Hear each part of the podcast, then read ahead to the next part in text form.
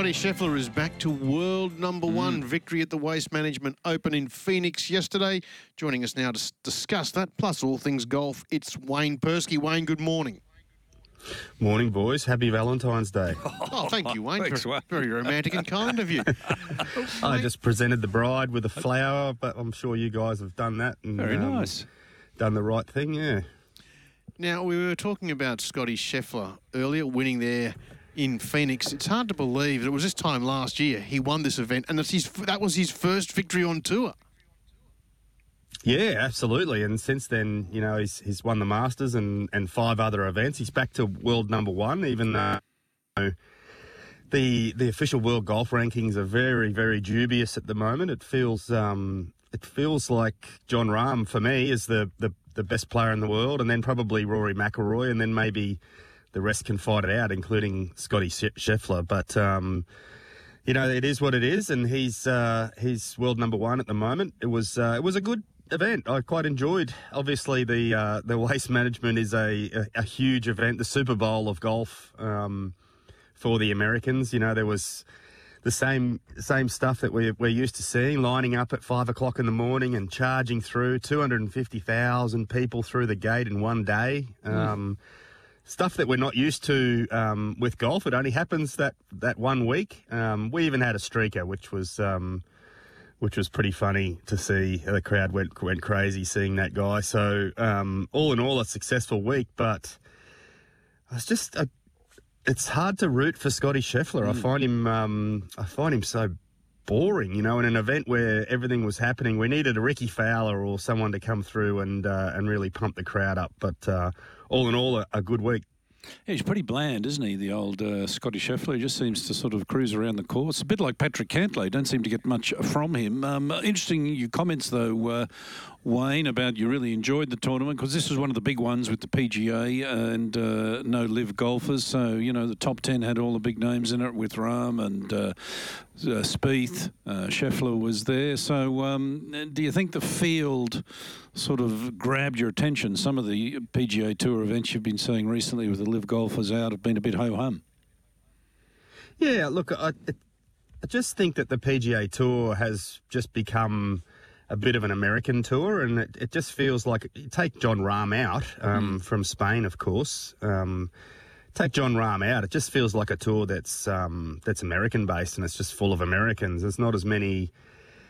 You know, there's no heroes, there's no villains. It's just, um, you know, a bit, a bit like uh, the, the graduated college guys go on to play for twenty million dollars a week, and um, although the golf is amazing, um, I'd rather see a little bit of spice in there. You know, with some some guys you really want to root for, and some guys that you don't want to root for so much, rather than just the guys that you don't really care. Um, just feels a bit like that for me at the moment, even with.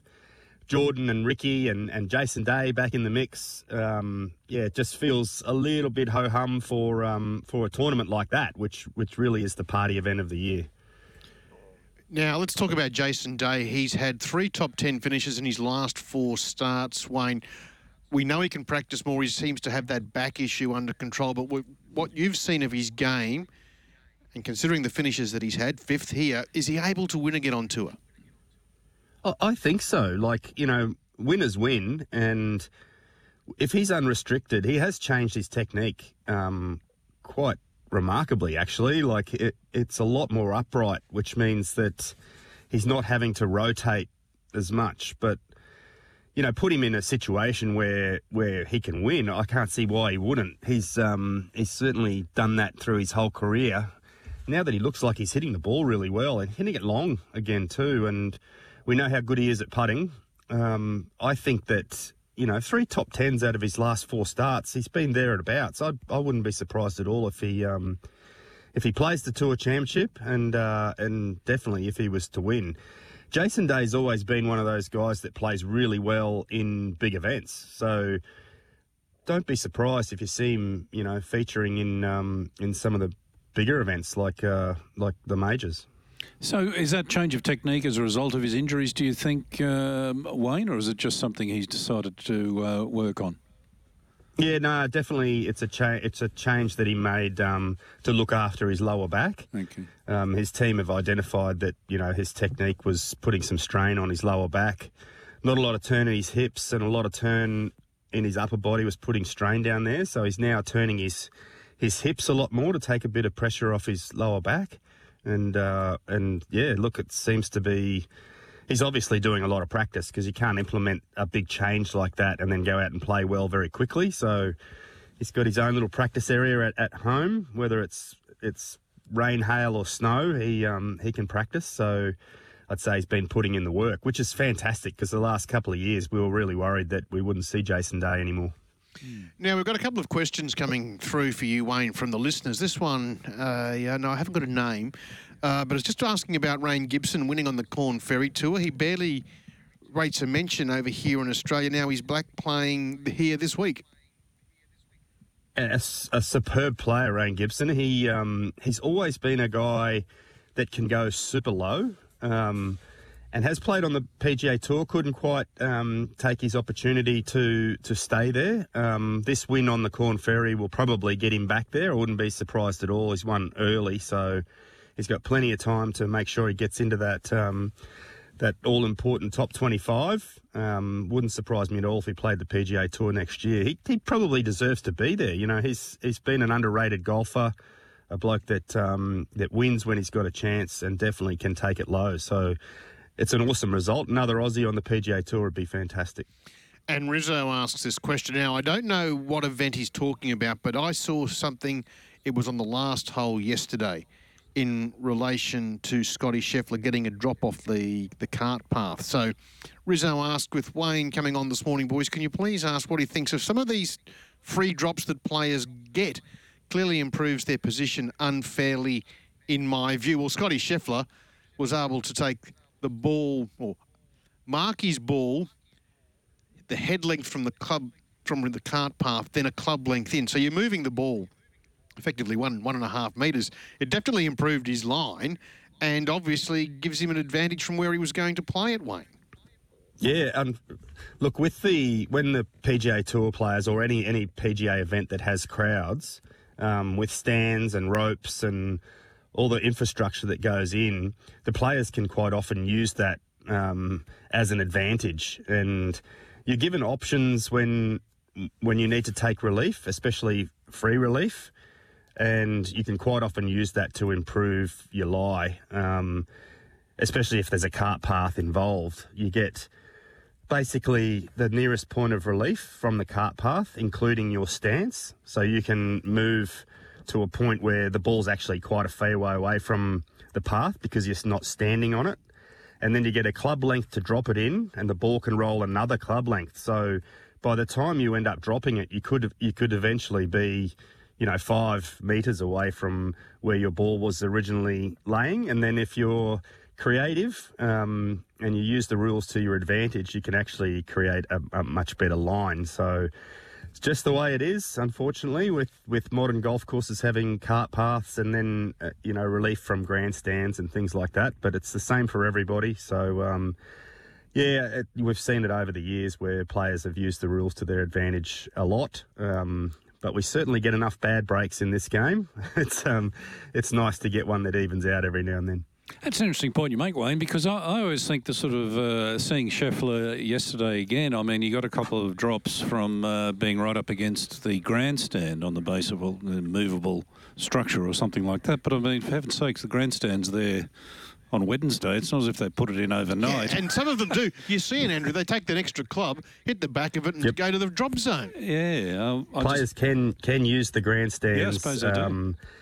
As a backstop. Um, You know, most of the time the grandstand being a free drop would be the easiest play, especially if there's trouble at the at the front. You can uh, hit it in the grandstand. The most famous backfire of that was uh, Jean van de Velde in the the British Open many years ago, where he fired it into the grandstand and happened to hit a pole and go back into the bush. So um, every now and then it goes goes wrong, but yeah, it is a uh, it is a good place to hit it because you do get that free relief, um, especially if you only need to make a bogey. Just hit it in the Yeah. grandstand, take your free relief, and chip it on and go on to the next. So.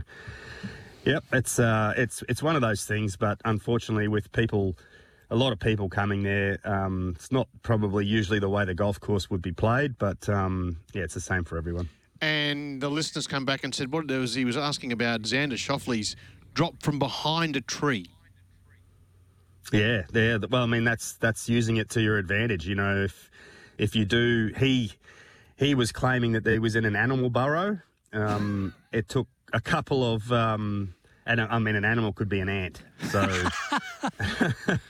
it, um, you know, that's really using the rules to your advantage. And there's a, a you know, there's a little grey area there, but you know, technically, if his if his ball was sitting on an ant pile, he probably usually wouldn't worry about it. But the fact that the tree was in front of him um, made him use that rule to his advantage. So take from that what you will, but um, you know these guys are playing for a lot of money, and they'll certainly do whatever they can to um, shoot the lowest score possible.